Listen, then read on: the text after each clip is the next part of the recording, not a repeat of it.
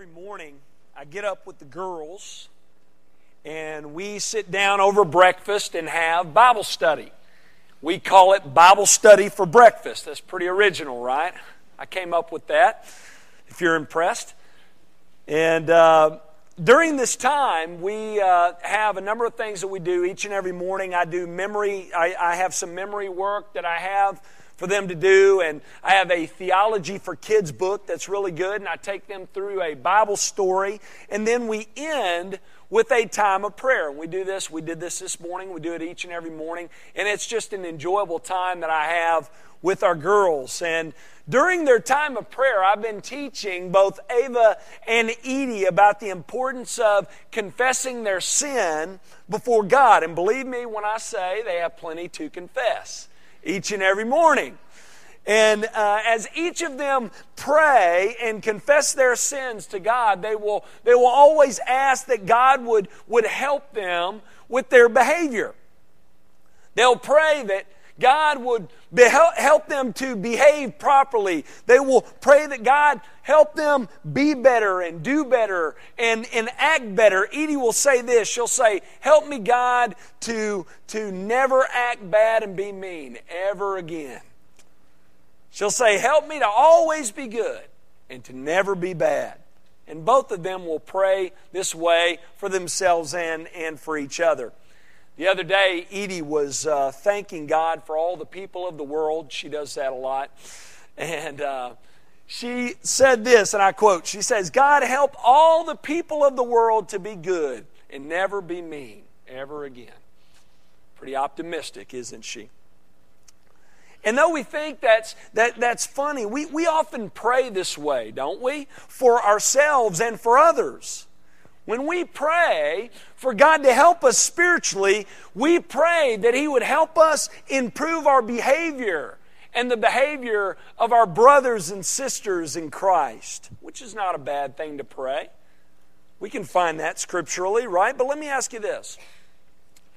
Instead of praying for the right actions, have you, have you ever prayed for God to give you a right way of thinking?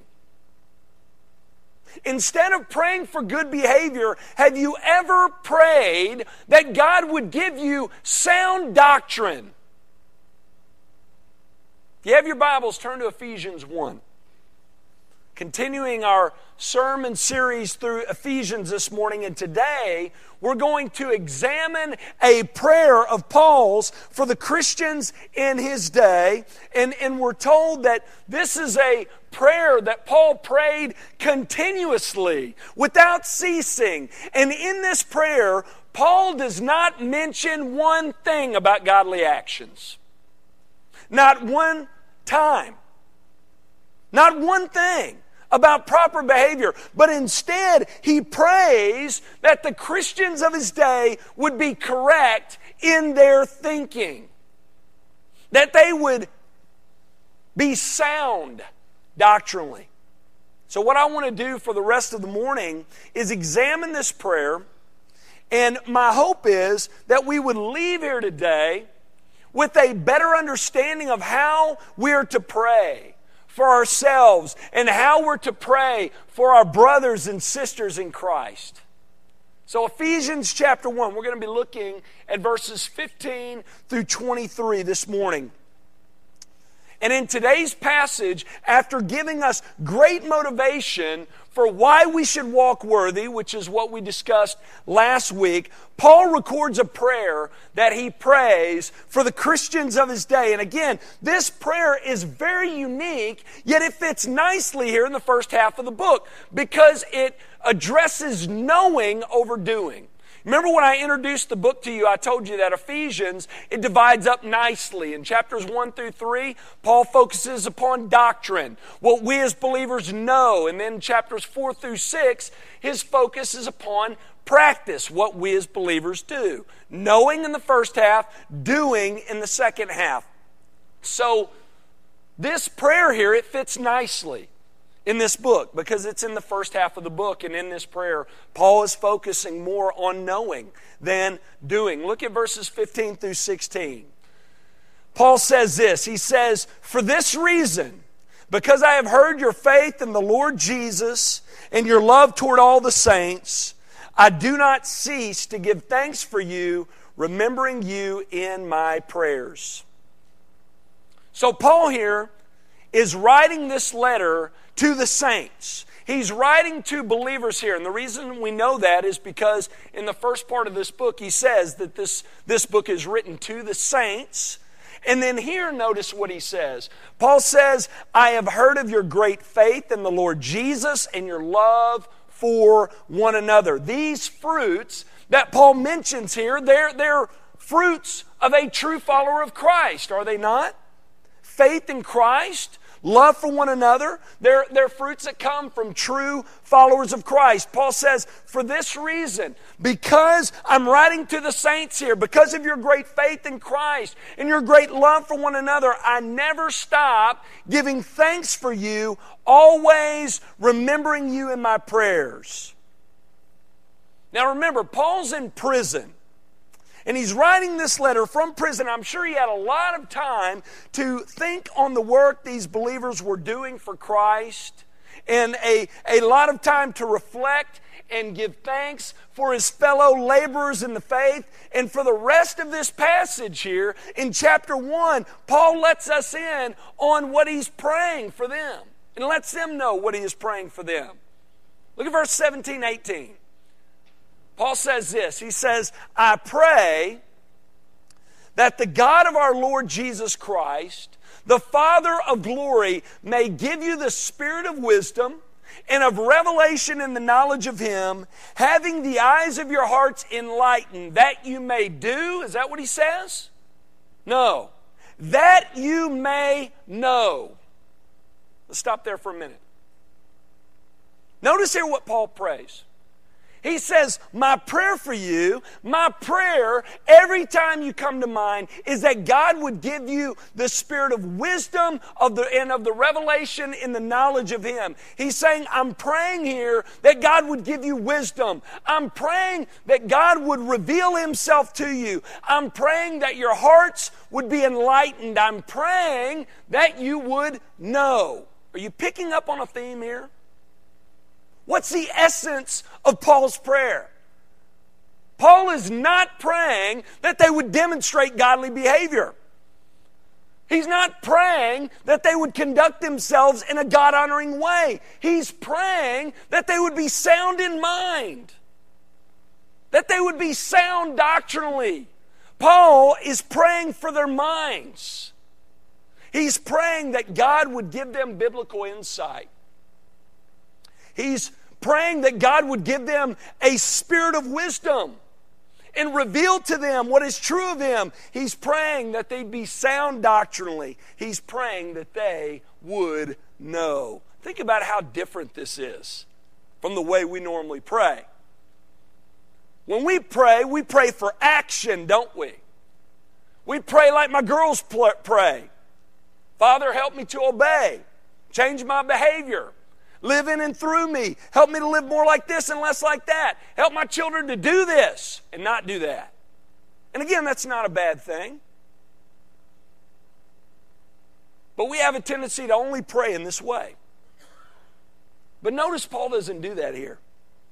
He says, My prayer for you, believers, is that you would be enlightened. My prayer is for God to give you a spirit of wisdom my prayer is that He would reveal to you what is true of Him. Now, why does Paul pray in this way? Why does he pray for them to know rather than to do? Well, we've talked about this a bit already, haven't we? And it's a theme that, and, and this is a principle that we'll return to time and time again in this book. The reason Paul focuses first on knowing instead of doing is because he knows that godly behavior stems from godly thinking.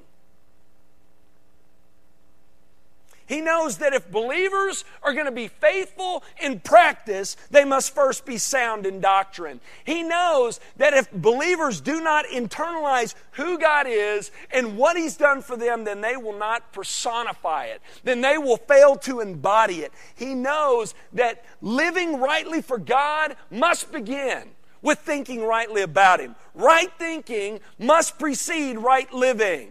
Paul understood this. This is why he prays what he does here in the beginning of this book. He knows that if our minds don't change, get this, neither will our actions. Our actions will never change apart from our minds. That's why Paul's praying for their hearts to be open and enlightened. There's a praise song that we, we know, a classic praise song that, that many of you know and, and sing on occasion. It's called Open the Eyes of My Heart. It's what Paul's praying for here.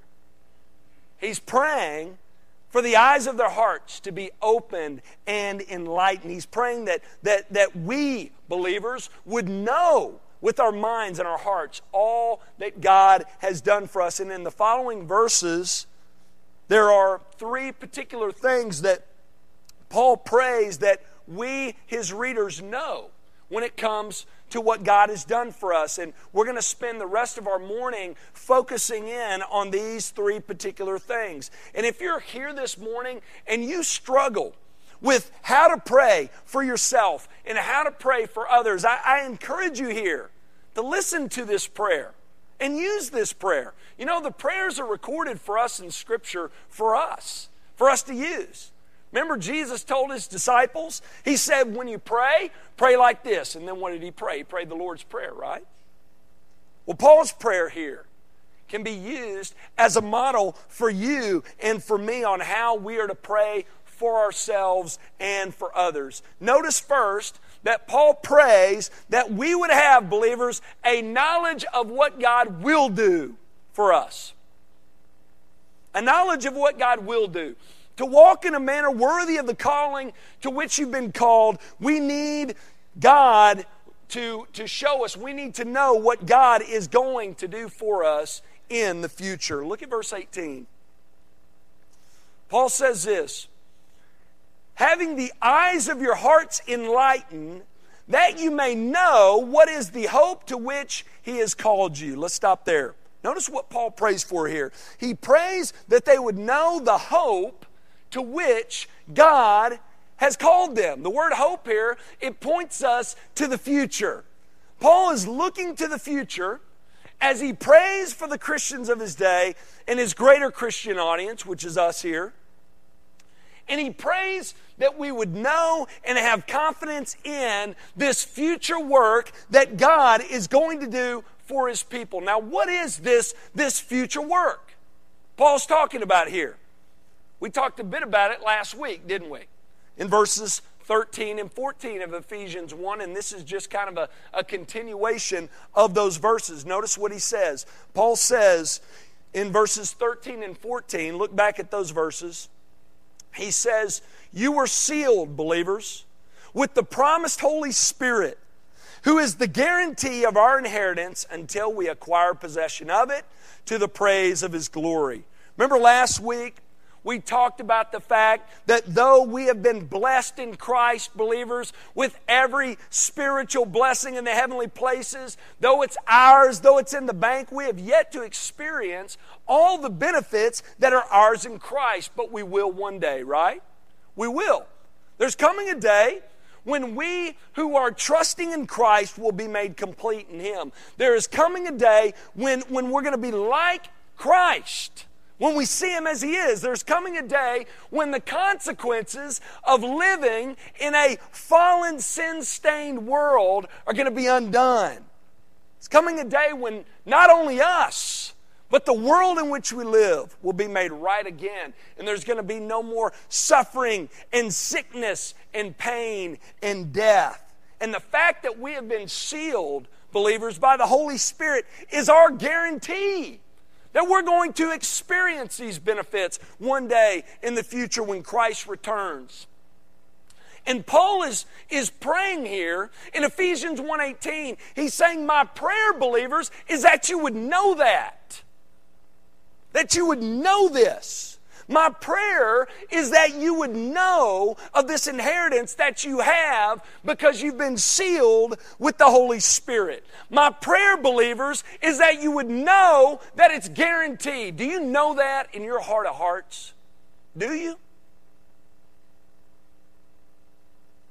Paul says, My prayer is that your heart would be opened and enlightened to the fact that this inheritance is yours. Look at verse 18. Having the eyes of your hearts enlightened. Paul's praying here for us believers, that you may know what is the hope to which he has called you, what are the riches of his glorious inheritance in the saints. Again, Paul's praying here that, that, that we would know this hope that we have in Christ. Now, notice something very interesting here. Look back in Ephesians 1:14. Notice he refers to it as our inheritance, but then look at chapter 1 verse 18. He refers to it as his inheritance. God's inheritance. Isn't that interesting? What does he mean by this? What is God's inheritance? We talked about what we will inherit Last week and just a moment ago, we talked about it. But what is God's inheritance? Look at the very end of verse 18. This is great. God's inheritance is the saints. How about that? We are God's inheritance. Let that sink deep for a moment. Get this. Paul says here, in this passage. We have a future inheritance, but get this so does God. Our inheritance is that we will one day be made complete and will live in the presence of God for all eternity. And God's inheritance will be that He will have us in His presence, complete, whole, and perfect forever. And Paul is saying, Though we're not yet there, there is coming a day when we will live in the presence of God and we will have Him and He will have us forever. Believers, how many of you live with the mentality that you are God's inheritance? Be honest with me. How many of you think of yourselves as a glorious and rich inheritance? You are. Scripture tells us that we are here. And listen, there's coming a day when you're going to truly know and experience what it's like to truly be loved and valued. Because you're going to see how God loves and values you. You know what Paul's praying for here? He's saying, I, I pray you would get a glimpse of that now, today. He's saying, I pray that you would know today how loved and how treasured and how valued and how esteemed and how honored you are by God. Now, of course, Paul goes on to explain in Ephesians that it's, it's not because of us that we're, so, that we're so valued. It's nothing special in us, but it's the way God made us. God created us in His image. He saved us for His purposes, and He is right now at present transforming us into the image of His Son. And of course, that's the reason why we are, we are valued the way that we are. Now, we have people in our world today, we have people in this church right now who are hurting. Many of you are experiencing hurt right now because of what you've experienced in the past, because those who were meant to love you the most rejected you, turned you away. Maybe you've been rejected by a, a, a spouse or by a mom or a dad or, a, or another sibling, and that pain that you experienced by that, through that rejection, it's left, it's left deep scars and has affected the way you view yourselves. There's a band in was around when I was in high school. It's called Everclear, and they had a popular song titled Father of Mine.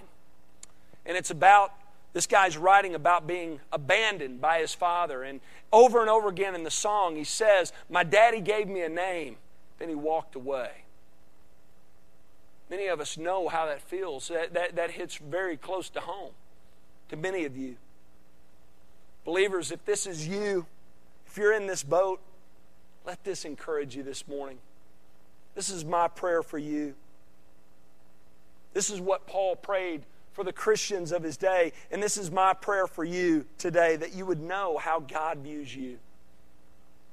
You would know that there is coming a day when we're going to see things clearly. We're going to come to the point where we truly see and understand and experience God's love. There's coming a day when the veil is going to be pulled back, folks, and we're going to see the Lord as He is, and, and, and then we will have a true understanding of God's great love. Then and only then will we truly know what love is when we see God for who He is and the fact that He loves and, and values us in light of who He is. And we're going to see Him for who He is. We're going to see ourselves and have a better understanding of ourselves in that day and see how loved and favored we are by God, and we're going to be driven to our knees and moved to worship. How great will that be? Paul says, I pray you get a glimpse of that now. That's what we need to be praying for one another. That's my prayer for you. That needs to be your prayer for yourself and your prayer for your brothers and sisters in Christ. Though right now we see through a mirror darkly, as Paul says in 1 Corinthians, as we grow in godliness, as we mature in our, our knowledge of God and mature in our knowledge of the work that, that He has accomplished for us in this life, our understanding of His great love and acceptance, it improves.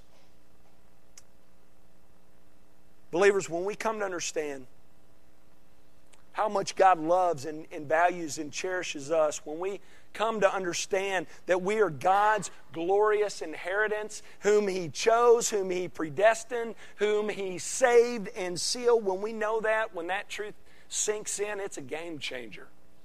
It is.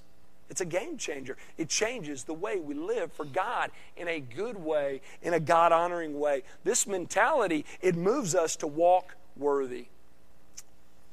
There's a second thing Paul prays for in this passage. Not only does he pray that we'd have a knowledge of what God is going to do for us in the future, but he also prays that we would have a knowledge of what God has done for us in the past, a knowledge of what God has done. Paul says this I pray that you would know, verse 19, what is the immeasurable greatness of his power toward us who believe according to the working of his great might? Notice here, Paul is praying that believers, the believers of his day, and us as greater Christian audience, would know the power of God. And in the following verses, he goes on to give his readers one of the best examples of God's great power. Look at it, verse 20 through 22. He says that he worked in Christ when he raised him from the dead and seated him at his right hand in the heavenly places, far above all rule and authority and power and dominion, and above every name that is named, not only in this age, but also in the one to come. And he put all things under his feet. Wow, what a passage. Here's the example that Paul gives from the past of God's great power. You ready for it? He says, God has demonstrated His great power in the resurrection and in the ascension and in the exaltation of His Son, the Lord Jesus. Scripture teaches, it's clear that there was a time when God the Son stepped out of eternity and into history and we learned that was a huge step down for him. Paul tells us that in Philippians. He took a huge step down for us by taking on flesh and living among us. It's what many theologians refer to as the humiliation of Christ because it was a humbling thing for God the Son to become one of us, which should humble us, right? Yeah. And that humiliation that Christ experienced, it was progressive. It starts with the incarnation. That was a big step down. And then the suffering he endured in this life, that was another step down. And then he died, that was another step down. And then he was buried, which is the bottom. That is the most humiliated Christ becomes in his earthly ministry at his burial. And we learn in Scripture that he does this for us, right? But Scripture also teaches that Christ doesn't remain in that humble state, does he? After the humiliation of Christ is complete, we have what is called the exaltation of Christ, and this too is progressive. It starts with his resurrection.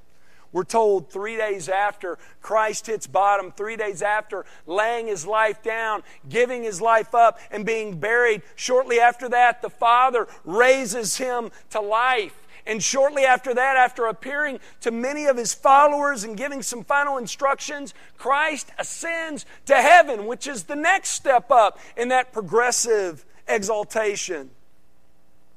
Then we're told here in Ephesians chapter 1 and elsewhere that the Father then seats Christ at his right hand in the heavenly places, far above all rule and all power and all dominion and all authority and above every name that is named, not only in this age, Paul says, but in the age to come. And, and God the Father has put all things under the feet of his Son. And Paul says all that he gives us all that to share with us what he's praying for us. He's saying here, he, he, he says all that to make this point. He says, My prayer for you is that you would know this, that you would know this work, that you would know the great and powerful work that God has done for you in the past by sending His Son to die for you and by raising Him to life and by sitting Him at His right hand and putting all things under His feet. He says, I'm reminding you of this great work of God so that you'll have great confidence in God in the present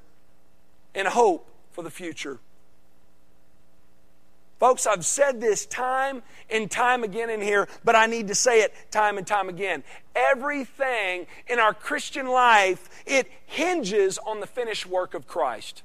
It does.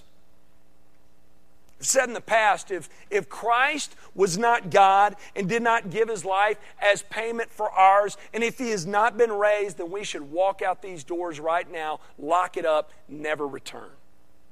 We should. But if this is true, if these events did happen, if Christ is God and has given his life for us and has been raised, then we should, that, that he should be the, the central focus of our lives. He should be our central object of worship. He should be our, our central reason for living. Believers, Scripture teaches this. Teaches that God sent Christ that Christ came willingly and lived for us and died for us and was raised for us and has been seated at God's right hand for us. And Scripture teaches that God has placed everything under His feet and has given all authority over to Him. And because that's the case, because God has orchestrated this great work, because He has accomplished this great work by His great power through His great Son, we can have great confidence today and be hopeful for the future in all the promises that we have from God and trust that they will be fulfilled.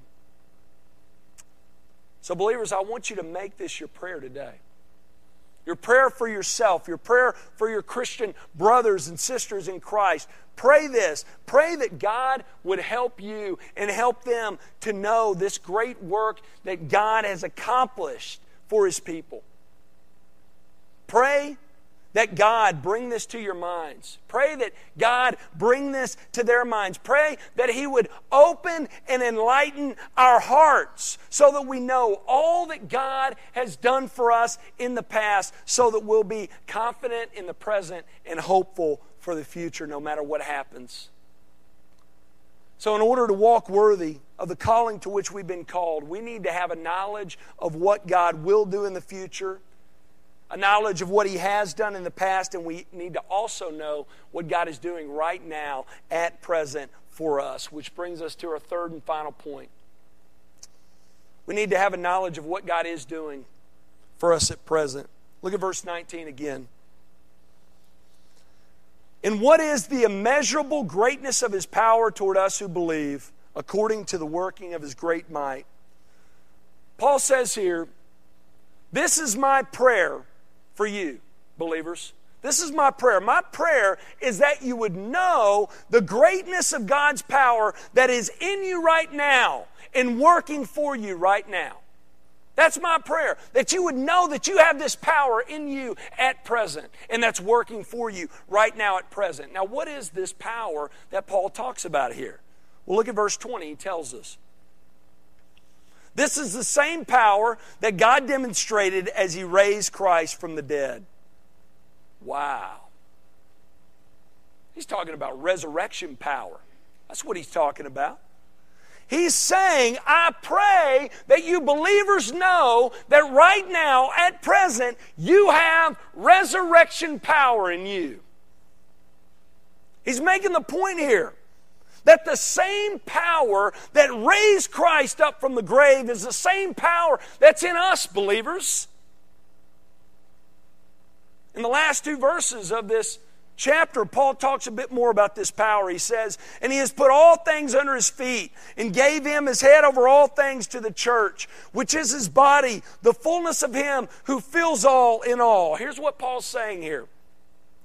Paul is saying that God the Father has put all things under Jesus' feet, right? He's put all things under the authority of Jesus. And then God the Father has taken Jesus, who has all power, and has given him to us, church. Wow. Paul is telling the believers of his day, and us as greater Christian audience, I pray that you would know you have this power because you have Christ who has all power. Now, notice, he doesn't pray for them to receive this power, they have it. They don't have to go and attain it, they have it. He just prays that they know they have it. Now, we know that we would have it in Christ. Paul says it's yours, and my prayer is that you would know that it's yours.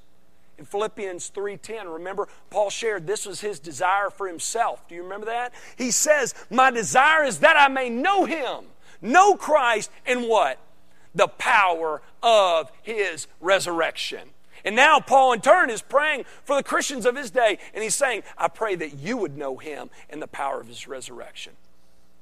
He also told his, his audience in Romans the spirit that raised Christ from the grave is the same spirit that is in you. Think about that, believers. If you have given your life over to the Lord and are trusting in Him for your salvation, then Scripture is clear that you have the Spirit of God indwelling you and that He is keeping you secure in Christ. And because you're in Christ and because you have the Spirit of God in you, the same power that raised Christ from the dead is the same power at work in you. Paul prays here in the book of Ephesians that we would know that we have access to and possess this power. Now, what is this resurrection power? That Paul talks about here time and time again. We know we have it, we know where it comes from, but what is it? Is it the ability to physically raise people from the dead like Jesus did with Lazarus? Many believe that's what he's talking about here. But the problem is they don't read it in the context in which it was written. You see, when you read the context of Ephesians, you learn exactly what Paul's talking about. Later on in his writing, he tells us. Flip over to our key verse, Ephesians 4, verse 1. Listen to what Paul says here. He says, therefore, in light of all of these things that God has done for you, in light of who you are in Christ, walk in a manner worthy of the calling to which you've been called. That's resurrection power. The ability to walk worthy. It's the ability for us believers to walk in newness of life. It's the ability for us to put off the old man and put on the new, as Paul says in Ephesians 4. It's the ability to resist sin and live for God. It's the power that God works in us that we're to work out. And Paul is praying here in Ephesians 1 that the Christians of his day and we as greater Christian audience would know that we possess this kind of power, that it's ours for the taking, and he prays that we would live in this reality, and that's my prayer for you. And that needs to be your prayer for yourself. And that needs to be your prayer for others as well. That we would come to understand that the power that raised Christ is in us. And that that would move us to walk worthy for God.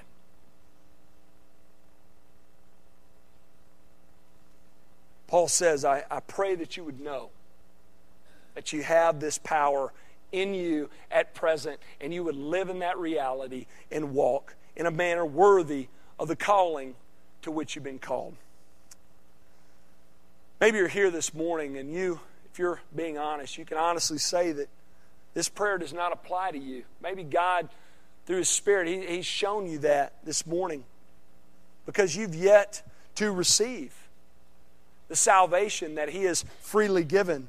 You've yet to, to receive these blessings that have been made available to Christ because you're not trusting in Him for your salvation. But you can honestly say, right here, right now, this morning, for the first time in your life, you want to have and experience these blessings. You want to know these blessings personally. You want the work God has done in the past applied to your life. You want to be a member of his family. You want to be considered a part of his glorious inheritance. And you want to have his spirit in you and have the ability and the power to live a life that is pleasing to him. If that's you this morning, if you want these things, I have good news for you. Scripture is clear that if you would turn from going at life on your own and would give your life over to the Lord, if you would, if you would turn from your sinfulness and express your need of Him, if you would trust in Christ alone for your salvation, God tells us in His Word, He will forgive us of all our sin and cleanse us from every unrighteousness. The blessings to be had in Christ can be yours today if you would make Christ your Lord. If you've never made that decision, I pray you would right now, today, before you leave here. Let's pray.